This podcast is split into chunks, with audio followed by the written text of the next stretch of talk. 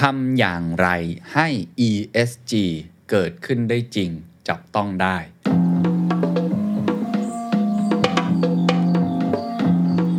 ข้อมูลพบครับว่าการแพร่ระบาดโควิด -19 ในปี 2563 นะครับ ราคาหุ้นยั่งยืนจำนวน 124 บริษัท ให้ผลตอบแทนเฉลี่ยถึง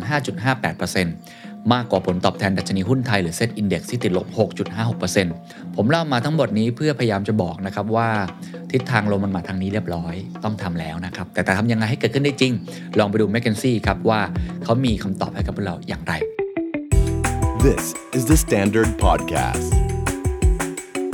The Secret Sauce. Climate Action. The Secret Sauce ตอนนี้ได้รับการสนับสนุนโดย d e v o n t e Premium Skincare for Men ผิวหน้าดูดี หน้าดูเด็ก ใครก็เดาอายุไม่ถูก What's your secret?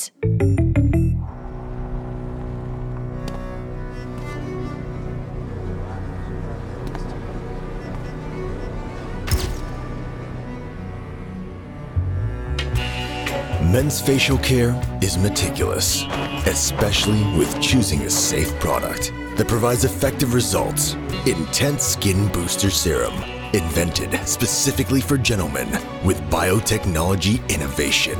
And concentrated laminin complex EX7 boosts the cells effectively. Resolve any facial issues.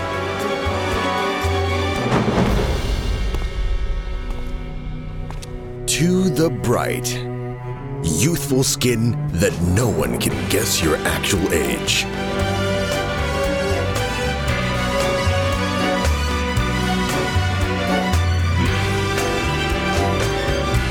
Devante Premium Skincare for Men. ทำอย่างไรให้ ESG เกิดขึ้นได้จริงจับต้องได้ ผมคิดว่าคำว่า ESG หรือว่า sustainability เป็นเรื่องใหญ่นะครับ เป็นเรื่องสำคัญอยู่แล้วที่ทุกคนรู้กันเป็นอย่างดีครับ เป็นเมกะเทรนแล้วก็เป็นทั้งแรงบีบบังคับ เป็นทั้งแรงส่งให้พวกเราต้องเปลี่ยนแปลงตัวเอง 7-8 ปีที่แล้วผมจำได้มันมีคำว่า digital transformation แต่ตอนนี้คือคำว่า sustainability transformation ครับ ถึงเวลาแล้วครับที่เราต้องลุกขึ้นมาเปลี่ยนแปลงองค์กรของเราและตัวของเรา แต่มันไม่ง่ายครับทุกท่านแล้วผมเชื่อว่า ผมเองก็ประสบปัญหาเหมือนกับทุกท่านนะครับ ก็คือทำแล้วมันติดฮะมันยากมันไม่ได้เปลี่ยนแปลงกันง่ายๆครับเรื่องแบบนี้บังเอิญผมไปเจอบทความที่ต้องบอกว่าดีมากๆนะครับของ m c k เคนซี่นะครับเขาใช้คำง่ายๆเลยครับว่า how to make ESG real ก็คือทำยังไงให้มันเกิดขึ้นจริงให้ได้ ซึ่งมี framework มีวิธีการหลากหลายที่ผมจะนำมาเล่าสู่กันฟังในวันนี้นะครับ ก่อนอื่นก่อนที่จะเข้าสู่วิธีการในการทำให้มันเกิดขึ้นได้จริง ผมอยากจะเกริ่นสักเล็กน้อยนะครับว่า ESG มีความสำคัญมากอยู่แล้วเนาะแต่มากอย่างไรเนี่ยมีข้อมูลที่น่าสนใจ เขาบอกว่าหุ้นนอกตลาดหรือ private equity ทั่วโลกนะครับโดยเฉพาะอย่างยิ่งในยุโรป ให้ความสำคัญกับการนำ ESG factor เข้ามาประกอบการตัดสินใจในทุกขั้นตอนของข้อตกลง ผลสำรวจ private equity responsible investment survey นะครับในปี 2019 นี่ก่อนโควิดอีกนะ ของ PwC ครับบ่งชี้ว่าบริษัท private equity หรือหุ้นนอกตลาดให้ความสำคัญกับ ESG มากขึ้นเรื่อยๆ การติดสินบนการทุจริตส่งผลกระทบต่อการตัดสินใจในการลงทุนมากที่สุดนะครับ นี่ผมแค่พูดแค่ angle เดียวเนาะแนวคิดการลงทุนแบบยั่งยืนนี้อาจจะยังไม่แพร่หลายในเอเชียมากนักนะครับ เพราะว่ามูลค่าการลงทุนในสินทรัพย์ ที่มุ่งเน้นเรื่อง ESG ของเอเชียเนี่ยอยู่ในระดับที่ต่ำกว่ายุโรปออสเตรเลียและอเมริกาเหนือ แต่ว่าก็ต้องบอกว่าตอนนี้มันกำลังเติบโตมากขึ้นเรื่อยๆ แล้วเราเชื่อนะครับว่าในปี 2568 นั่นนะครับ คาดว่าของยุโรปเนี่ยนะฮะจะเติบโตจาก 15%ไปที่ 57%สินทรัพย์ดังกล่าวนะ เกี่ยวข้องกับ ESG แน่นอนเรื่องนี้มาแน่ๆนะครับลองไปดูในไทยบ้างนะครับ จะได้เห็นตัวเลขกันนะครับ ในไทยเนี่ยเขาบอกว่าตอนนี้มีแค่บริษัทเพียงหนึ่งใน 3 ซึ่งส่วนใหญ่ก็เป็นบริษัทที่อยู่ในบริษัทจดทะเบียนในตลาดหลักทรัพย์นะครับที่เปิดเผยข้อมูลด้านความยั่งยืน แต่ว่าแรงผลักดันต่างๆเนี่ยตอนนี้มันเยอะมากขึ้นเรื่อย ๆ แล้วนะครับข้อมูลพบครับว่าการแพร่ระบาดโควิด -19 ในปี 2563 นะครับ ราคาหุ้นยั่งยืนจำนวน 124 บริษัท ให้ผลตอบแทนเฉลี่ยถึง 5.58%มากกว่าผลตอบแทนดัชนีหุ้นไทยหรือ Set Index ที่ติดลบ 6.56%ก็ชี้เห็นนะครับว่าบริษัทที่ให้ความสำคัญกับเรื่องนี้ ESG เนี่ยก็จะสร้างโอกาสในการสร้างผลตอบแทน ได้ค่อนข้างดี แม้ว่าภาพรวมตลาดจะเกิดการผันผวนมากก็ตามที ผมเล่ามาทั้งหมดนี้เพื่อพยายามจะบอกนะครับว่าทิศทางลมมันมาทางนี้เรียบร้อยต้องทำแล้วนะครับ แต่แต่ทำยังไงให้เกิดขึ้นได้จริง ลองไปดูแมคเคนซี่ครับว่าเขามีคำตอบให้กับพวกเราอย่างไร อันดับแรกเขาจะบอกว่าวิธีการก่อนวิธีการ 3 อย่างนะฮะภาพอธิบายคร่าวๆก่อนว่าวิธีการ 3 อย่างเนี่ยที่จะพาไปสู่ตรงนั้นได้เนี่ยมันมีอะไรบ้างก็คือตัว E ตัว S แล้วก็ตัว G เราจะได้เข้าใจเพิ่มมากขึ้นเนาะ E ก็คือ environmental S ก็คือ social G ก็คือ governance ลองไปดูครับ ภาพนี้ผมว่าเป็นภาพที่เซฟเก็บไว้ได้เลย จะทำให้ทุกคนเนี่ยสามารถกลับไปสร้างผลกระทบในบวกและก็ลบเนี่ยในแบบของคุณเองได้นะครับ เพราะว่าจะได้นึกภาพออกเป็นแผนที่เป็นไกด์ไลน์สิ่งแวดล้อมก่อนก็ชัดเจนเนาะก็คือเป็นการระบุผลกระทบต่อสภาพแวดล้อมทางกายภาพ และความเสี่ยงของบริษัท ซัพพลายเออร์พันธมิตรกับสภาพอากาศที่ต้องเผชิญแล้วก็ต้องทำการแก้ไขอย่างชัดเจน ขอยกตัวอย่างเช่นอะไร เช่น เรื่องของการเปลี่ยนแปลงสภาพภูมิอากาศ และการปล่อยก๊าซเรือนกระจก หรือ greenhouse gas นะครับซึ่งอันนี้ก็หลาย ๆ ธุรกิจสร้างผลกระทบตรงนี้อยู่แล้วนะครับสองมลพิษทางอากาศที่ไม่ใช่แค่ก๊าซเรือนกระจก ยกตัวอย่าง PM 2.5 3. การจัดการน้ำและน้ำเสีย 4. การจัดการของเสียและวัสดุอันตราย 5. การฟื้นฟูความหลากหลายทางชีวภาพและระบบนิเวศ 5 ข้อนี้ครับ ง่ายๆเลยครับ 1. การเรือนกระจก 2. มลพิษทางอากาศ 3. น้ำ 4. ขยะ 5. ความหลากหลายทางชีวภาพ biodiversity ถ้าธุรกิจของคุณสร้างผลกระทบเชิงลบ คือมันไปรบกวนน่ะต้องกลับมาพิจารณาแล้วนะครับ หรือคุณสามารถสร้างผลกระทบเชิงบวกได้ใน 5 ข้อนี้ทำได้เลยนี่ฮะเป็นเหมือนแผนที่เนาะ guideline checklist ได้ ตัว S บ้างครับ ซึ่งสำหรับผมเนี่ยธุรกิจขนาดเล็กส่วนใหญ่เกี่ยวข้องกับตัว S ค่อนข้างเยอะ เพราะว่าตัว E เราอาจจะปล่อยก๊าซน้อยนะ เรามาดูตัว S กันดีกว่า เพราะว่ามันก็เกี่ยวข้องกับ ESG เป็นการระบุผลกระทบทางสังคมและความเสี่ยง ที่เกี่ยวข้องจากการกระทำทางสังคม พนักงาน ลูกค้า ชุมชน การบริการเกี่ยวหมดครับ ลูกค้าก็เกี่ยวเอาแค่ลูกค้าทุกคนทุกบริษัทเกี่ยวข้องอยู่แล้วเพราะทุกคนต้องมีลูกค้า ถ้าคุณทำได้ดีได้ตัว S เลยนะครับซึ่งมันคืออะไรเช่น แนวปฏิบัติด้านแรงงานอะผมทำยังไงกับพนักงานของผมแบบนี้เป็นต้น ผมกดขี่แรงงานเขาไหมผมใช้งานหนักเขาเกินไปไหมแบบนี้เป็นต้น 2. สุขภาพและความปลอดภัยของพนักงานและของลูกค้า คุณให้คุณค่ากับสินค้าของคุณบริการของคุณ และส่งผลไปถึงสุขภาพและความปลอดภัยหรือเปล่า เช่น ความปลอดภัยด้านอาหาร คุณทำร้านสมมติว่าข้าวต้มข้าวต้มคุณปลอดภัยหรือเปล่า เห็นไหมเรื่องใกล้ๆตัวเนาะ 3. ส่วนร่วมของชุมชนและความหลากหลายทางวัฒนธรรม ชุมชนที่อยู่รอบๆ ร้านข้าวต้มของคุณ ร้านนวดของคุณเกี่ยวข้องหมดนะครับ 4. ความสัมพันธ์กับชุมชน และการสนับสนุนทางเศรษฐกิจในท้องถิ่น อันนี้หลาย ๆ ที่ทำแล้ว อย่างโรงแรมบางที่เนี่ยของที่ขายในอาหารตอนเช้าเนี่ยบางทีไปซื้อน้ำเต้าหู้ จากในชุมชนมาไปซื้อหมูปิ้งที่อร่อยๆจากในชุมชนมา ก็เป็นการ support ชุมชนแบบนี้เป็นต้นนะครับ หรือว่าอันที่ 5 คุณลักษณะของสินค้าและบริการเห็นไหมครับ ข้อ 5 ข้อนี้ข้อเดียวครอบคลุมทุกธุรกิจนะครับ คุณภาพของสินค้าและบริการของคุณมีราคาที่สมเหตุสมผลหรือเปล่า มีคุณภาพที่ดีหรือเปล่า และสนับสนุนเรื่องความยั่งยืนหรือเปล่า ผมเชื่อว่าแค่นี้ก็ทำได้แล้วนะครับ ข้อ 2 ตัว S นะ และ 3 ครับ governance คำนี้ฟังทีไรงงทุกทีครับคำธรรมาภิบาลคืออะไร แต่พอลงรายละเอียดจะเริ่มเข้าใจขึ้น เขาพูดถึงการกำกับและดูแล การกระจายสิทธิและความรับผิดชอบ ในกลุ่มผู้มีส่วนได้ส่วนเสียต่าง ๆ เช่น จริยธรรมทางธุรกิจความปลอดภัยของข้อมูล Data Privacy เกี่ยวสุดๆนะครับ ตอนนี้ความปลอดภัยข้อมูลเป็นเรื่องใหญ่มาก ถ้าคุณทำกับลูกค้าเอาข้อมูลเข้ามาใช้แบบผิดๆ call center โทรหาลูกค้าคุณคุณผิดนะครับ เพราะฉะนั้นคุณต้องรักษาความเป็นส่วนตัวของข้อมูลของลูกค้าแบบนี้เป็นต้น จริยธรรมทางธุรกิจก็ทั่วไปแล้วครับ คิดดีทำดี ไม่โกงใคร ไม่คอร์รัปชันไม่พวกพ้อง ไม่หมกเม็ด เปิดเผยข้อมูล อันที่ 2 คือการจัดสรรทุนและการจัดการห่วงโซ่อุปทานทั้งหมดที่มีเกี่ยวข้องกับธุรกิจของคุณต้องโปร่งใส และ3ครับโครงสร้างการกำกับดูแลและการมีส่วนร่วม เช่น สิ่งที่จูงใจ ทั้งหมดนี้หลายคนอาจจะสงสัยครับ3ข้อนี้เนาะ ESG ต่างจาก CSR ยังไงง่ายที่สุดครับ CSR คือสิ่งที่สะท้อนออกมานอกเหนือธุรกิจหลักทำธุรกิจหลักอะไรแล้วไปทำ CSR แยกปลูกป่าทำฝาย แต่ ESG คือ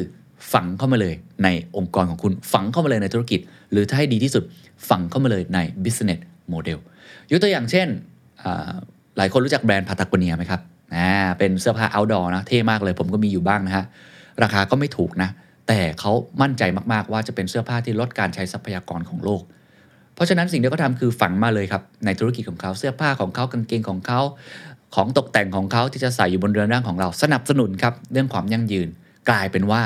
สินค้าและบริการมีคุณภาพมากขึ้น กลายเป็นว่ามีความแตกต่าง ลูกค้ารู้สึกว่า เฮ้ย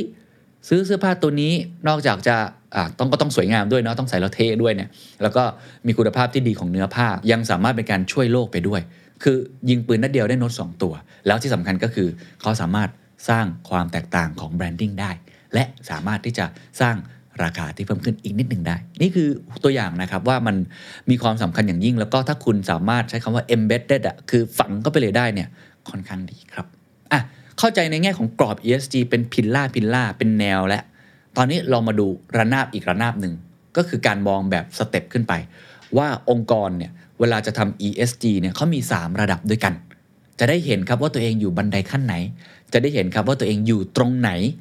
ของกระบวนการนี้ ซึ่ง พอรู้ตัวเองเราก็จะกลับมาได้ว่า แล้วเราต้องทำอะไรต่อบ้าง 3 ระดับเขาแบ่งง่ายๆครับ minimum practice common practice และ next level practice แน่ก็คือแบบที่ขนาดเล็กๆก่อน แบบปกติแล้วก็ไปแบบโอ้โห เหนือชั้นกับคนอื่น ซึ่งผมเชื่อว่าเราเริ่มต้นจากเล็กๆได้ เล็ก ๆ เช่นอะไร บางคนบอกเริ่มต้นยังไงดีไม่รู้นี่ฮะเริ่มต้นเล็ก ๆ โดยยึดมาตรการลดความเสี่ยง และไม่อันตรายก่อน ไม่ต้องไปทำสิ่งอะไรที่มันยิ่งใหญ่ครับ ไม่ต้องบอกประกาศ net zero อะไรครับ แค่บอกว่าสิ่งที่ทำอยู่ จะลดความเสี่ยงในผลกระทบที่เกิดขึ้น เช่น ตอบสนองเทรนที่ส่งผลต่ออุตสาหกรรมและเศรษฐกิจ ยกตัวอย่างแพคเกจจิ้งสินค้า มันสามารถที่จะย่อยสลายได้หรือเปล่า เป็นมิตรต่อสิ่งแวดล้อมหรือเปล่า การ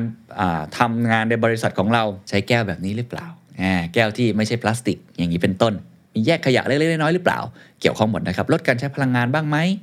หรืออันที่ 2 การรับมือกับช่องโหว่ภายนอก เช่นสถานการณ์โควิดต่างๆ 3. บริจาคทรัพยากรกับการเงินสิ่งของอาสาสมัคร การบริจาคไม่ได้หมายความว่าต้องบริจาคเงินนะครับเอาเวลาของคุณก็ได้ เช่นอะของผมเองสมมตินะ ผมบอกว่าผมอยากทำเรื่อง sustainability ผมก็ให้ความรู้ด้าน sustainability แบบที่ผมทำอยู่วันนี้ ซึ่งมันเป็นการแค่ใช้เวลาที่ปกติ ผมอาจจะเอาไปจัดเรื่องทำยังไงให้ธุรกิจรวย อาจจะไปจัดเรื่องอื่นๆ ก็หันมาให้เวลาในการสนใจเรื่องพวกนี้ เพราะผมมองว่ามันสำคัญ 4. การประชุมและรายงานมาตรฐานพื้นฐาน ก็เวลามีการประชุม มีการรายงานเนี่ยทำให้มันโปร่งใส หรือ 5 ครับ ข้อผูกมัดในการดำเนินการขั้นต่ำเช่นมีสัญญาการทำ ESG ที่ชัดเจน อันนี้อาจจะเป็นการทำกับหน่วยงานที่เขาเป็นหน่วยงานกลาง เห็นไหมฮะมินิมัม practice ทำได้เลยครับทำง่ายๆ เริ่มต้นใกล้ตัวก่อน เอาแค่แยกขยะยังได้เลย จัดการน้ำนะครับเวลาเราล้างจานจากร้านอาหารของเราเนี่ยเราจัดการกับน้ำอย่างไร ขยะของเราเราแยกขยะไหม ค่นี้ก็โอเคแล้วนะครับ หรือให้ความสำคัญกับเรื่องสินค้าและบริการของคุณแบบนี้เป็นต้น 2 ครับ common practice อันนี้เริ่มก้าวขึ้นมาแล้ว ถ้าคุณเริ่มเชี่ยวชาญนะ ให้ติดตามเทรนด์สำคัญที่ส่งผลต่อธุรกิจ และเตรียมพร้อมกับแผนฉุกเฉิน ใช้จุดแข็งเพื่อสร้างมูลค่าเพิ่มให้กับเป้าหมาย ESG ผมชอบข้อนี้มากๆ เพราะมันคือการสร้างมูลค่าเพิ่ม เพราะคำว่ามูลค่าเพิ่มก็คือ มีโอกาสได้รายได้เพิ่มขึ้น จากจุดแข็งที่สอดคล้องกับเป้าหมายของ ESG อันนี้เดี๋ยวจะขยายความต่อให้ 3. ปฏิบัติตามมาตรฐานอุตสาหกรรมหรือดำเนินการให้สูงกว่าค่าเฉลี่ยของอุตสาหกรรมเขาจะมีค่ากลางอยู่แล้วนะครับอุตสาหกรรมใครทำเนี่ยค่ากลางเขามีเท่าไหร่ทำให้เหนือกว่าให้ได้ หรือเอาให้ตามนั้นก็ยังได้นะฮะสร้างนโยบายอย่างความยั่งยืนที่ครอบคลุม ใช้แนวปฏิบัติด้านทรัพยากรบุคคลที่ครอบคลุม มีกลยุทธ์ที่สร้าง Impact สูง มีส่วนร่วมกับกลุ่มผู้มีส่วนได้ส่วนเสีย เพื่อทำความเข้าใจในสิ่งสำคัญร่วมกัน อันนี้เริ่มมองออกไปนอกรอบตัวมากขึ้นนะครับใครอยู่ตรงนี้ได้ต้องบอกว่าเก่งมากแล้วตอนนี้นะครับ และระดับที่3ครับโอ้โหนี่เรียกว่าขั้นเทพครับยกระดับนะครับเอาไว้เป็นเหมือนดาวเหนือให้กับพวกเราละกันว่า ถ้าเราทำได้แบบนี้มีโอกาสที่จะชนะใจลูกค้า ชนะใจผู้บริโภค ชนะใจคู่ค้า แล้วก็ชนะใจนักลงทุน แล้วก็ช่วยโลกได้ด้วยช่วยสังคมได้ด้วย คือการบูรณาการ ESG เข้ามาอยู่ในกลยุทธ์ และการดำเนินงานอย่างเต็มรูปแบบคล้ายๆกับพัตากุเนียที่ผมเล่าไปครับเช่น ใช้ประโยชน์จากอำนาจที่องค์กรมีการขับเคลื่อนทุกภาคส่วน ให้มีมาตรฐานมากขึ้น อำนาจคำนี้ภาษาอังกฤษเขาใช้คำว่า super powers แหมก็คือการใช้จุดแข็งของตัวเอง ที่มีอยู่ที่คนอื่นเลียนแบบไม่ได้ ให้มันเป็นจุดขายจุดแข็งและดึงให้ทุกคนเนี่ยทำด้วย ไปพร้อมๆ กันซัพพลายเออร์ทั้งหมด 2. ครับ เพิ่ม Impact ทางสังคมผ่านนวัตกรรมตลาดและทางเลือกของลูกค้า นี่คือใช้เทคโนโลยีเลยใช้นวัตกรรม 3. ให้แนวคิด ESG เป็นตัวสร้างความแตกต่าง และเป็นแกนหลักของกลยุทธ์ภาพรวม 4. ให้ ESG เข้าไปอยู่ในเงินทุนและการจัดสรรทรัพยากร 5. ให้ ESG เป็นแรงจูงใจ และใช้ประเมินพนักงาน 6. ปรับปรุงผลลัพธ์ด้านความยั่งยืนทั้งภายในและภายนอกองค์กร 7. ตรวจสอบการเปิดเผยข้อมูล ESG ให้ครอบคลุมการดำเนินงานทั้งหมดของบริษัท เห็นไหมครับ ทั้งหมดนี้คือค่อนข้างที่จะ next level advanced นิดหนึ่ง ซึ่งยกตัวอย่างบริษัทที่เขาทำได้ก็ต้องเป็นบริษัทใหญ่ ๆ นิดนึงเนาะเช่น Apple ครับหรือว่าเช่นเรื่องของ Microsoft Microsoft นี่เปลี่ยนนโยบายบริษัทเปลี่ยน purpose ของบริษัทใหม่เลย จากขายซอฟต์แวร์ กลายเป็นเติมเต็มให้ลูกค้าประสบความสำเร็จ เขาอยากจะเป็นแพลตฟอร์ม จากทำขายพวก Microsoft 95 อาจจะเก่านิดนึงยกตัวอย่างแบบนั้นนะฮะกลายเป็นตอนนี้ทำเรื่องของ Cloud Microsoft Azure แล้วก็ให้ solution ลูกค้าในการทำดิจิ t a ลทรานส์ฟอร์เมชันได้ประสบความสำเร็จ แบบนี้เป็นต้น Apple นะครับก็เราเห็นแล้วเนาะมีการทิศทางการเปลี่ยนแปลงสินค้าที่น่าสนใจ ไม่ว่าจะเป็นเรื่องของการต้องกด consent ก่อน เวลาคุณซื้อ iPhone เนี่ยเขาจะให้คุณกด consent ว่าคุณอนุญาตให้ข้อมูลนะฮะของคุณเนี่ยถูกเปิดเผยกับแอปพลิเคชันต่าง ๆ หรือเปล่า ซึ่ง ทำให้เขาทะเลาะกับ Facebook เลยนะเพราะ Facebook อยากได้ข้อมูล พอไม่มีข้อมูลก็ไม่รู้จะโฆษณาสินค้ายังไง แบบนี้เป็นต้น หรือว่า Apple พูดถึง Net Zero เหมือนกันนะครับตั้งเป้าค่อนข้าง advance มาก ๆ ด้วย หรือว่าล่าสุด Apple ถ้าดูทิศทางใครเห็น iPhone 14 บ้างครับ ไม่รู้ใครเห็นยังไงนะ ผมเห็นบทวิเคราะห์หนึ่งแล้วผมค่อนข้างเห็นด้วยนะค่อนข้างน่าสนใจ คือแต่ก่อนใน Apple เน้นเรื่องดีไซน์ครับเน้นเรื่องการที่สร้าง อุปกรณ์หรือว่าเรื่องของอิเล็กทรอนิกส์ที่มันมีความแตกต่าง think different นะแล้วก็ดึงดูดคนได้ดีไซน์ ตอนนี้ Apple เริ่มเปลี่ยนแปลงตัวเองไปทำเรื่องสุขภาพมากขึ้น ไปทำอะไรที่เกี่ยวข้องกับ อย่างล่าสุดตัว Ultra นะ Smart Watch อะครับ ก็กลายเป็นมีพวก GPS ใช่ไหม track ได้ด้วย คือพูดในแง่มุมของคนที่ต้องการสิ่งนี้เป็นใช้คำว่าจาก nice to have เป็น must have มากขึ้น คือเขาเปลี่ยนตัวเองนะครับ กลายเป็น solution ของลูกค้าเพิ่มมากขึ้น ผมว่านี่ก็เกี่ยวนะอ่านี่คือตัวอย่างนะครับอะทั้งหมดแล้วเรามาเข้าสู่เรื่องของเราดีกว่าครับว่า จะทำยังไงให้มันเกิดขึ้นได้จริงฮะซึ่งดูภาพนี้เลยครับ วงกลมวงนี้ save เก็บไว้เช่นเคย ผม save เก็บไว้ครับแล้วก็ส่งต่อให้หลาย ๆ คน เพื่อไม่ให้ตัวเองลืมด้วย เป็นเรื่องที่สำคัญมาก ๆ นะครับ ESG is a process not an outcome ย้ำอีกครั้งขึ้นโค้ดตัวโตๆได้เลยครับ ESG is a process not an outcome มันคือกระบวนการ มันคือ mindset ไม่ใช่ผลลัพธ์ มันต้องทำต่อเนื่องเป็น journey มันคือกระบวนการครับที่คุณต้องทำอย่างต่อเนื่องหมุนไปเรื่อยๆครับ เหมือน growth mindset แบบนั้นเลย 4 ข้อที่ทำให้ ESG เกิดขึ้นได้จริงจับต้องได้มี 4 ข้อดังนี้ครับ ข้อ 1 mapping ครับ mapping หรือว่าการลองเขียนออกมาภาพรวมใหญ่ทั้งหมดนะครับ2ครับ defining ครับหรือว่าเป็นการนิยามการกำหนด 3. embedding ครับคือการเริ่มปลูกฝังเข้าไปในองค์กร และ 4 ครับ เรื่องของการมีส่วนร่วมหรือว่า engaging จะเห็นได้ว่าระดับของมันมันจะโตขึ้นไปเรื่อยๆ จากตอนแรกเอาแค่รู้จักมันก่อน mapping เขียนมันออกมาให้ได้ก่อน 2. พอเขียนได้แล้วนิยามในมุมของตัวเอง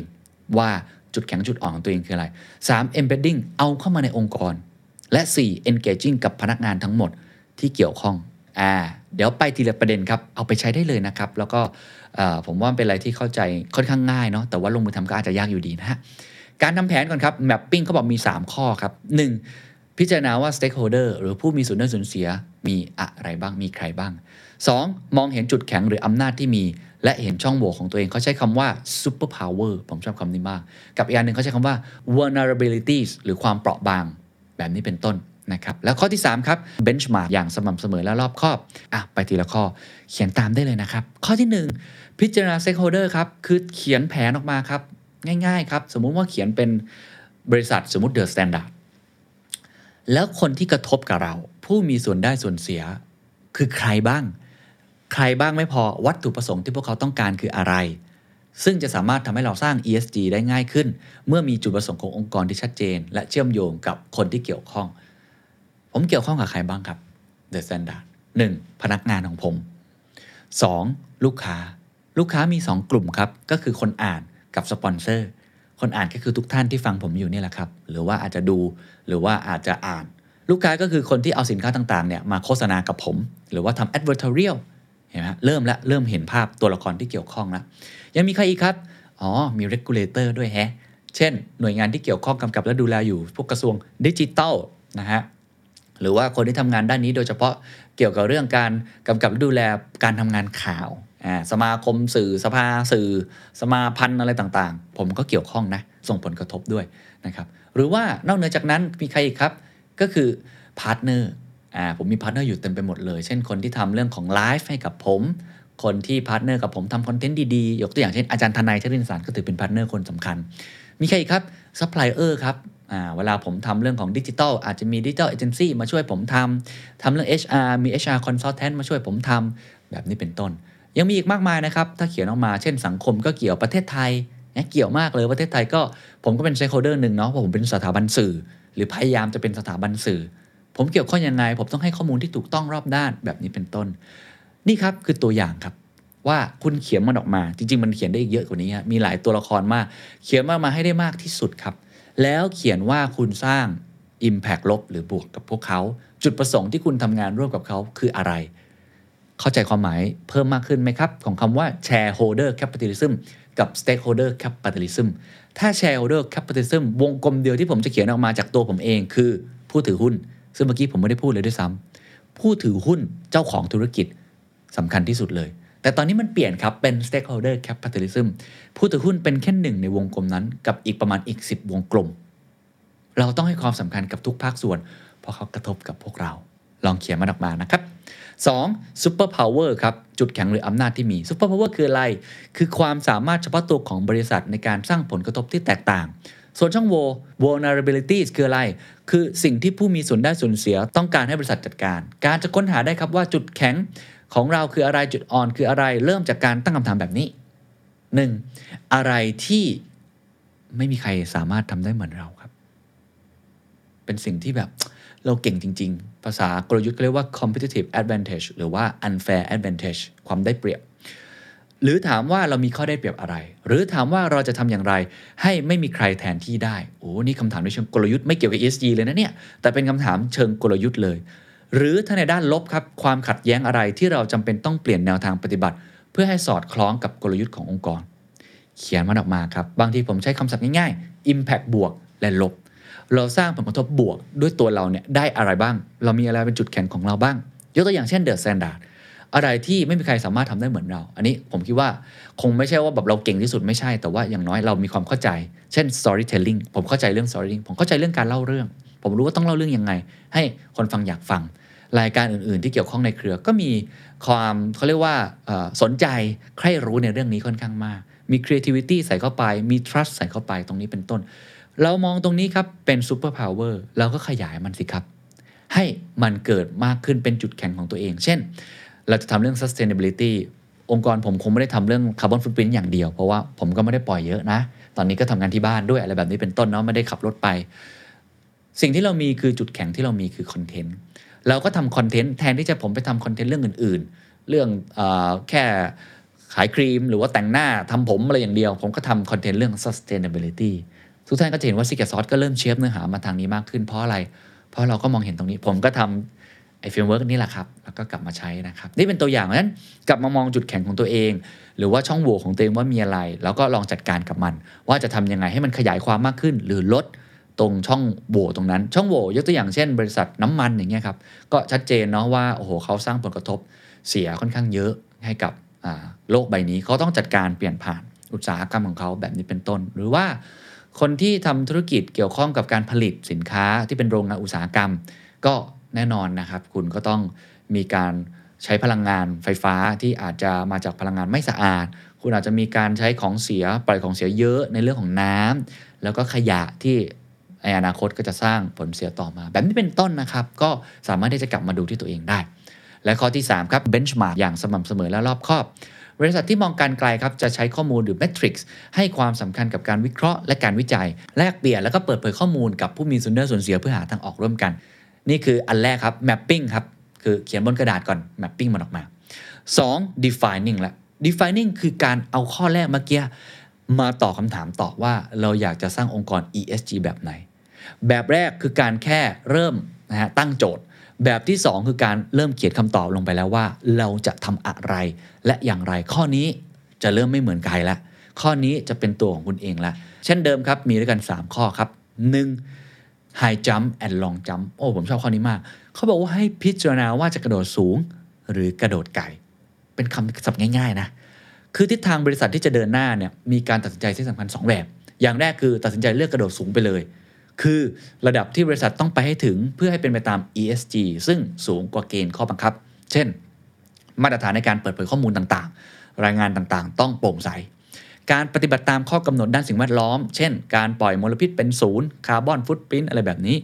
สิ่งนี้ครับหมายถึงการยืนกานทางสังคมในด้านสิ่งแวดล้อมที่เด่นชัดก็คือ สร้างจุดยืนของตัวเอง แล้วก็ทำตรงนั้นให้ดีที่สุด กระโดดให้สูงครับ แต่ถ้าใครบอกว่า แหมกระโดดสูงนี่มันอาจจะยากไปนิดนึง ขอค่อยๆ กระโดดได้ไหม ได้ครับ ค่อยๆทำก็ได้ครับ แต่ทำแล้วต้องยาวครับ เป็นความยั่งยืนระยะยาวก็คือ long jump เขายกตัวอย่างเช่นองค์กรอย่าง Walmart ครับ มีอำนาจเครือข่ายซัพพลายเออร์ขนาดใหญ่ที่แข็งแกร่ง คือมีซัพพลายเออร์เยอะมากเนาะ และเขาใช้สิ่งนี้เพื่อสร้างความยั่งยืนในระยะยาวครับ บริษัทได้ก่อตั้ง Project Gigaton เกิดขึ้น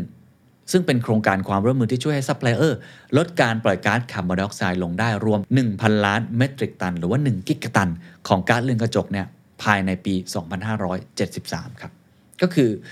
ค่อยๆทำไป ปีนี้ 2565 เนาะก็ยังเหลือเวลาประมาณ 8 ปี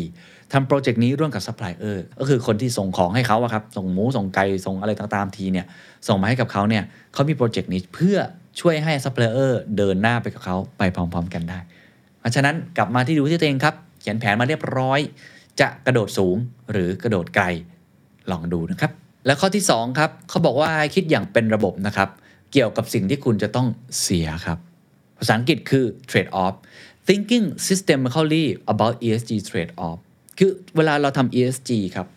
คุณจะต้องได้แล้วคุณจะต้องเสียเสมอ คือมันยากนะที่จะวินวินทั้งหมดเนี่ย ในระยะสั้นละกันผมใช้คำนี้ ระยะยาวเนี่ยมีโอกาสเกิดขึ้นได้ แต่ระยะสั้นเนี่ยการทำ ESG มันเป็นสิ่งที่ต้องฝืนนิดนึง เป็นสิ่งที่ต้องเปลี่ยนแปลงตัวเอง ทุกอย่างเนี่ยมันมีด้านที่คุณอาจจะต้องเสีย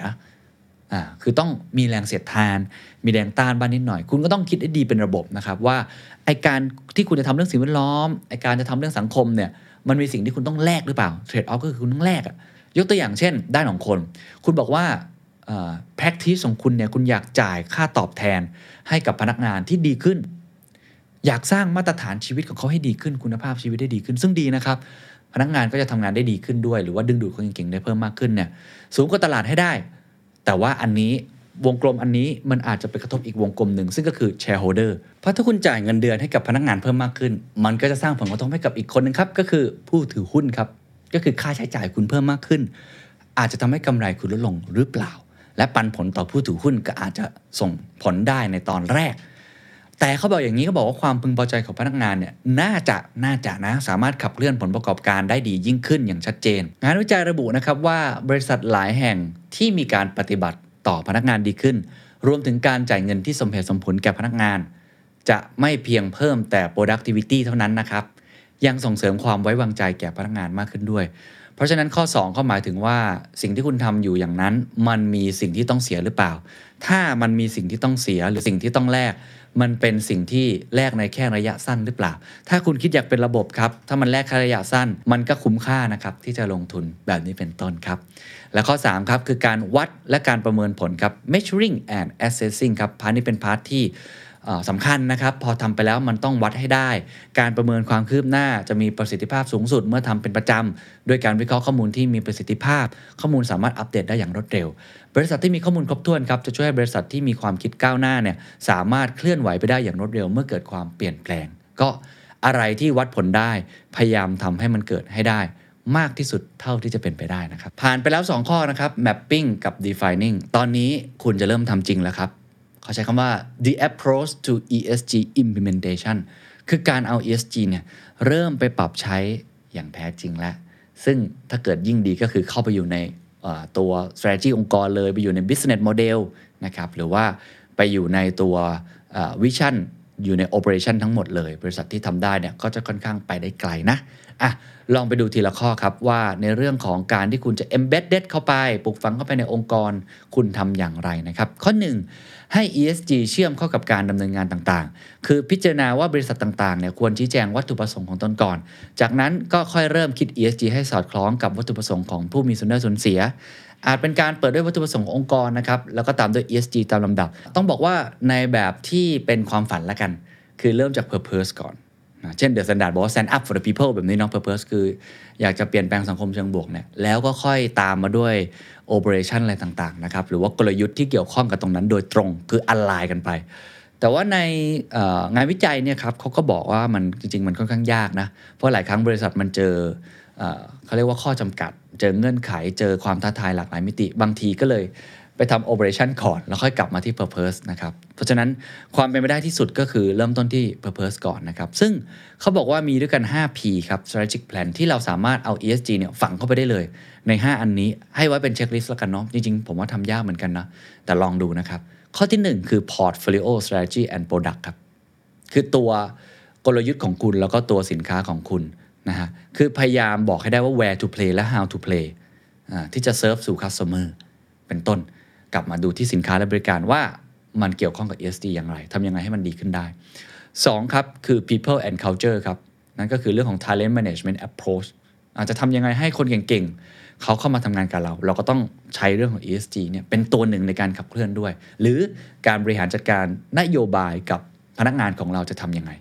3. processes and system ครับ คือวิธีการในการ operate process ทั้งหมด จะต้องอย่างน้อยเนี่ยถึง ESG target อันนี้ยากนะครับ แต่ก็ต้องค่อยๆทำเนาะแต่จะได้เห็นภาพว่ามัน implement ยังไง 4. ครับ performance metric อันนี้ก็เช่นเคยครับ วัดผลให้ได้ มีอะไรที่วัดผลได้บ้างที่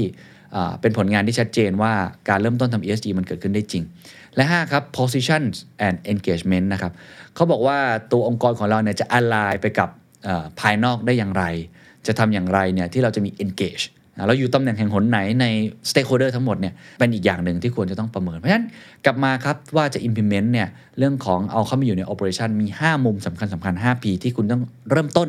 เอาว่าค่อยๆ เริ่มก็ได้เนี่ย5มุม 1. portfolio strategy and product สินค้าของคุณนั่นเอง 2. people and culture คนแล้วก็วัฒนธรรมองค์กร 3. processes and system ระบบแล้วก็ process ทั้งหมด 4. performance metric ครับวิธีการวัดผลและ 5. position and engagement ครับ 2. เขาบอกให้ following through on initiative to ensure impact คือข้อแรกเมื่อกี้มันคือจุดเริ่มต้นคือ initiative คือเพิ่งเริ่มใช่ไหมครับ แต่ข้อที่2เนี่ยคือเริ่มขยายผลละ ถ้าคุณเริ่มทำได้สำเร็จมากขึ้น เขายกตัวอย่างอย่างพาตาโกเนียครับกลับมาที่แบรนด์เดิมเนาะคือ จะทำยังไงให้มันมี strong support จากลูกค้า คือบางทีมันทำเราคนเดียวมันอาจจะยากนะครับเขาก็เลยบอกลูกค้านะว่าเอ่อใน 1%ของยอดขายของเขาทั้งหมดเนี่ยนะครับ จะนำไปช่วยเรื่องของโลกร้อนด้วย แล้วก็ยังมีการใช้พลังงานสะอาดในร้านค้าหรวมทั้งพวกเป็น distribution center ด้วย อันนี้ก็เป็นรูปแบบหนึ่งนะที่ทำให้เห็นนะครับว่าตัวเขาเองเนี่ยก็พยายามขยายผลตรงนี้มากยิ่งขึ้นนะครับหรือว่าอีกแบบหนึ่งครับเขาบอกว่าให้ใช้ nudging nudging คือการดุลเป็นเศรษฐศาสตร์พฤติกรรมอ่าสิ่งเหล่านี้ก็น่าจะพอช่วยได้ คือการใช้เศรษฐศาสตร์พฤติกรรม หรือการดุลแบบเนี้ย ให้คนเกิดการมีส่วนร่วมเพิ่มมากขึ้น เช่นพนักงานทำยังไงให้เขาตระหนักถึงคาร์บอนฟุตปรินท์ทำยังไงให้เขารีไซเคิลเขาบอกว่าองค์กรที่อยู่แถวหน้าที่เป็น forward looking company เนี่ยจะมีการทำเรื่องแบบนี้อย่างสม่ำเสมอกับพนักงานกับ stakeholder นะครับ ในการสื่อสารเรื่องพวกนี้ เพื่อให้มันเกิดการดำเนินงานใน ESG เนี่ยอย่างต่อเนื่องครับ หรือง่ายๆครับ ถ้าเกิดว่าพนักงานคนไหนทำได้ดีในแง่ของ ESG คุณก็อาจจะให้รางวัลเขาหน่อย ฉายสปอตไลท์ไปที่เขามากหน่อย คือมีทั้งแรงจูงใจที่จะช่วยทำให้คนอื่นเห็นภาพว่า อ๋อ องค์กรเนี่ยสนับสนุนคนแบบนี้นะครับ ข้อ 3 ครับ การแยกแยะข้อมูลให้ถูกนะครับว่า ข้อมูลหรือตัวเลขไหนครับที่ควรใช้และไม่ควรใช้ discerning what the numbers do and do not ครับ say about ESG คือ ต้องบอกว่าเมทริกเนี่ยมันมีเยอะนะเรื่อง ESG เนี่ยแต่บางอันเนี่ย มันก็อาจจะยังไม่จำเป็นบางอันเนี่ยมันอาจจะยังไม่ใช่ ข้อนี้เขาพยายามจะบอกนะครับว่าตอนนี้มันมี external ESG rating agency ค่อนข้างเยอะ หรือว่า score provider คือคนที่ทำมาตรวัดพวกนี้มาค่อนข้างเยอะนะครับ ที่ทำให้เรา track ได้อย่างเต็มที่ แล้วก็สามารถเอาสิ่งนี้มาเป็นเช็คลิสต์ก่อนก็ได้ คือบางครั้งวัดผลหลาย ๆ ตัวเลขเนี่ยอาจจะไม่จำเป็นเอาตัวเลขที่สำคัญสำคัญก่อนเป็นต้นแบบนี้นะครับประเทศไทยก็มีคนทำเมทริกนี้มาให้ค่อนข้างเยอะนะครับเช่นทางตลาดหลักทรัพย์ก็มี one report แบบนี้เป็นต้น หรือว่าหน่วยงานที่เกี่ยวข้ององค์การบริหารการเรือนกระจกเขาก็มีนะครับ ล่าสุดผมเห็นทางแบงก์ชาติกำลังจะทำ taxonomy หรือการจัดหมวดหมู่ ก็อาจจะทำให้เราเนี่ยวัดผลได้ตรงประเด็นแล้วก็ตรงเป้ามากขึ้นครับ นี่คือ 3 ข้อหลักๆนะครับในส่วนของการที่เราจะเริ่มเอามาใช้จริงนะครับการ embed เข้าไปในการปฏิบัติงานของคุณเลยนะครับและข้อสุดท้ายครับข้อทีสี่4ครับ engaging ครับคือการสร้างการมีส่วนร่วมเลย ข้อนี้โอ้โหต้องบอกว่าไปทำกับคนข้างนอกเพิ่มมากขึ้นแล้ว ไป engage ไปสร้างการมีปฏิสัมพันธ์นะครับกับบุคคลที่เกี่ยวข้องให้มากยิ่งขึ้นนะครับ ข้อแรกครับเขาบอกว่า using ESG engagement to sharpen strategy การใช้ engage คือการสื่อสาร ส่วนใหญ่ engage จะพูดเรื่องการสื่อสารนะครับ ไม่ว่าจะเป็นบุคคลที่เกี่ยวข้องกลุ่มไหนก็ตามทีเนี่ย การ encourage open dialogue คือเปิดให้มีการพูดคุยกับ stakeholder อะไรพวกนี้ค่อนข้างสำคัญ หรือการพูดสื่อสารสิ่งที่คุณทำอยู่เนี่ยมันช่วยด้วยนะครับมันช่วยอย่างไรเขายกตัวอย่างนะครับว่าการที่คุณจะทำเรื่องของ ESG เนี่ยแล้วคุณไม่ได้ engage กับ stakeholder ไม่ได้แค่สื่อสารอย่างเดียวเนี่ยบางครั้งคนอาจจะไม่ค่อยเข้าใจคุณ แต่ถ้าคุณสื่อสารอย่างสม่ำเสมอไปเรื่อยๆ มีโอกาสนะครับที่คนจะเข้าใจคุณมากขึ้น พูดง่ายๆคุณทำดีแล้วอะ เช่น คุณทำเรื่องสิ่งแวดล้อมดีแล้ว แต่บางคนอาจจะไม่เข้าใจ เพราะคุณอาจจะต้องเพิ่มราคาสมมตินะคุณต้องขึ้นราคา เขาไม่เข้าใจครับ เพราะฉะนั้นคุณต้องสื่อสารเพื่อทำให้เห็นว่า sharpen strategy ก็คือกลยุทธ์คุณอะมันดีขึ้นแค่ไหน มันดียังไงไอสิ่งที่คุณทำอยู่ เขายกตัวอย่างครับ แบรนด์ที่ชื่อว่า Dick's Sporting Goods นะครับแบรนด์นี้ก็เป็นเกี่ยวข้องกับอ่าจำหน่ายสินค้าเกี่ยวกับห้องกับกีฬาที่ใหญ่ที่สุดแห่งหนึ่งในสหรัฐอเมริกานะครับเขาเคยโดนเขาเรียกว่า โจมตีอะในช่วง 2018 คือตอนนั้นเขาหยุดขายพวกอุปกรณ์ที่เกี่ยวข้องกับปืนอะเออเพราะว่ามันทำให้การกราดยิงเนาะใช่ไหมเหมือนเป็นการยั่วยุให้คนกราดยิงในสหรัฐมากขึ้นอะไรแบบนั้นนะครับ กลายเป็นว่าบริษัทครับมีรายได้ top line เนี่ยสูญหายไปค่อนข้างเยอะเนาะแล้วก็ราคาหุ้นเนี่ย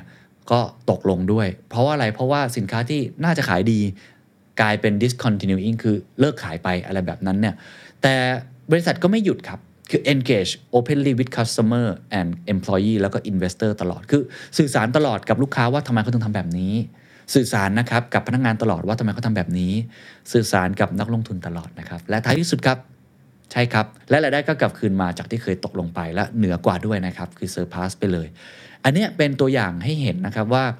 เเราทำอย่างเดียวไม่ได้นะครับ ทุกท่าน เวลาทำ ESG เราต้องสื่อสาร แต่ว่าสื่อสารอย่างจริงใจเนาะ แล้วก็สื่อสารเพื่อทำให้เขาเห็นนะครับว่าสิ่งที่เราทำอยู่เนี่ยเราตั้งใจดีมากน้อยแค่ไหนนะครับ ข้อที่2ครับ showing investor the business proposition อันนี้จะพูดถึงการสื่อสารกับนักลงทุนละครับว่าเราจะเอา ESG เนี่ยเข้าไปเกี่ยวข้องกับเรื่องของ business model ได้อย่างไร หรือจะทำยังไงให้นักลงทุนเชื่อก็ต้องสื่อสารอยู่ดีนะครับ ไม่ว่าจะเป็นเรื่องของเนี่ยฮะการที่ทำ report เนาะพวก annual report หรืออะไรต่างๆ ให้นักลงทุนได้เห็นก็คือทำ IR นั่นแหละครับ investor relationship อะมีความสัมพันธ์ที่ชัดเจนมี ESG data ที่บอกเขาว่าเราทำแล้วนะ เราถึงเกณฑ์แล้วนะ อะไรแบบนี้เป็นต้นนะครับ เพื่อบอกกับนักลงทุน แต่ว่าถ้าจะลองไปมากกว่านั้น มันทำได้ถึงขั้นการระดมทุนเลย ก็ Green Bond นั่นเอง ตอนนี้หลายๆ บริษัทก็ให้ความสำคัญ ในงานวิจัยเขายกตัวอย่าง เช่นเบอร์เบอรี่นะแบรนด์จากอังกฤษเนาะแฟชั่นเนี่ยเขาทำ medium term sustainability bond นะในปี 2020 ด้วย หรือว่าในปีเดียวกัน Novartis ครับ บริษัทยายักษ์ใหญ่เนาะก็ทำเรื่องของ SLB เหมือนกันก็คือ sustainability link bonds นะเพื่อลิงก์เข้าไปสู่ ESG target แบบนี้เป็นต้นนะครับว่า การทำแบบนี้ก็ต้องสื่อสารกับนักลงทุนด้วยเช่นเดียวกันครับ และข้อสุดท้ายครับ หาจังหวะในการสร้างบทสนทนาครับเขาบอกบริษัทที่มองการไกลจะพบนะครับว่าการสร้างปฏิสัมพันธ์ที่ดีกับผู้มีส่วนได้ส่วนเสียทั้งหมด แล้วก็การชี้แจงรายละเอียด การสื่อสารไม่เพียงพอครับทุกท่าน ยังต้องรวมไปถึงจังหวะของการสื่อสารด้วย เพราะการรายงาน ESG ที่ล่าช้า ก็อาจจะถูกตีความว่าคุณมีความมุ่งมั่นกับเรื่องนี้น้อยเกินไป โอ้ตอนนี้มันเป็นเรื่องของจังหวะมาก ๆ นะครับ อย่างที่มีคนกล่าวไว้นะครับเขาบอกว่า your actions become your habits your habits become your values your values become your destiny การกระทำของคุณจะกลายเป็นพฤติกรรม พฤติกรรมของคุณจะกลายเป็นคุณค่าที่ยึดถือ และคุณค่าที่ยึดถือจะกลายเป็นเหมือน destiny หรือว่าพรหมลิขิตเลยเพราะฉะนั้นการทำ ESG เนี่ยต้องมีจังหวะในการสนทนาด้วยทำให้คนเห็นว่าคุณให้ความสำคัญเรื่องนี้มากพอ แล้วก็มีความเร็วเขาใช้คำว่า pace นะเนาะ มีความเร็วมากพอด้วยนะครับ นี่คือทั้งหมดนะครับของการทำ ESG ให้เกิดขึ้นได้ จริงครผมย้ำอีกครั้งกับวงกลมนะครับ ที่น่าจะทำให้ทุกคนได้เห็นภาพมากขึ้นว่า ESG ไม่ใช่ผลลัพธ์ แต่คือกระบวนการ ข้อหนึ่งครับ mapping คือการลองเขียนมันออกมาครับ ว่า stakeholder คุณมีใครบ้าง ดู super power แล้วก็ช่องโหว่หรือ vulnerabilities รวมทั้ง benchmark ด้วยนะครับ ว่าสิ่งที่คุณทำนั้นเป็นยังไงบ้าง 2 ครับ defining ครับ คือเริ่มจะนิยามแล้วว่าเราทำอะไรได้บ้าง กระโดดสูง กับกระโดดไกลจำได้ไหมครับ หรือการที่คุณคิดอย่างเป็นระบบว่า ESG ของคุณที่คุณทำนั้น มันมีสิ่งที่ต้องแลกมาหรือเปล่า มันเสียอะไรไปบ้าง และวัดผลและประเมินมัน 3. embedding ครับ คือใส่เข้าไปเลยนะครับในกระบวนการของคุณ ซึ่งจำได้ไหมครับว่ามี 5 กลยุทธ์ด้วยกันที่คุณสามารถที่จะเอาไปฝังไว้ตรงนั้นให้ได้ และพอทำได้แล้วก็เริ่มขยายให้มันเกิดขึ้น Impact มากขึ้น อย่าลืมครับ มีหลายตัวเลขที่คุณอาจจะไม่ต้องทำก็ได้ ให้ดูเรื่องของ ESG ที่เป็นหน่วยงานภายนอกบ้าง ว่าเขามีอะไรให้คุณแตะต้องถึงได้ embedding เข้ามานะครับอันที่4ครับ engaging ครับการสื่อสารและการสื่อสารและการสื่อสารสำคัญอย่างยิ่ง ที่ทำให้คุณนั้นได้ใจผู้บริโภคได้ใจนักลงทุน และทำให้สิ่งที่คุณทำนั้น มันเกิดผลจริงทำให้เขาเข้าใจคุณมากขึ้น ความเร็วก็มีส่วนนะครับ นี่คือทั้งหมดครับของการทำ ESG ให้เกิดขึ้นได้จริง แน่นอนครับพอฟังแล้วผมก็เชื่อว่าหลายคนก็ยังมองว่ามันยากอยู่ว่ามันก็ไม่ใช่เรื่องง่ายๆ มันคือการเปลี่ยนแปลงตัวเองครั้งใหญ่ เหมือนตอนทำ digital transformation เมื่อหลายปีก่อนเลย sustainability transformation ก็เป็นเรื่องที่ที่ยากนะครับ แต่ว่าเป็นเรื่องที่จำเป็น และทำแล้วคุ้มค่า เพราะว่ามีโอกาสในการเติบโต มีโอกาสในการชนะใจลูกค้า ในการมัดใจนักลงทุน ในการทำให้คู่ค้าอยากจะทำงานร่วมกับเรานานๆ และที่สำคัญ เป็นประโยชน์ต่อสังคมและโลกหวังว่าจะเป็นประโยชน์นะครับ และนำไปปรับใช้ได้จริงในรูปแบบของตัวท่านเอง สวัสดีครับ And that's the secret sauce. ถ้าคุณชื่นชอบ The Secret Sauce episode นี้นะครับ ก็ฝากแชร์ให้กับเพื่อนๆ คุณต่อด้วยนะครับ และคุณยังสามารถติดตาม The Secret Sauce ได้ใน Spotify, SoundCloud, Apple Podcast, Podbean, j o o x YouTube และ Podcast Player ที่คุณใช้อยู่นะครับ และอย่าลืมติดตาม Facebook Fanpage The Secret Sauce เข้ามาติชมเข้ามาพูดคุยกับผมได้เลยนะครับ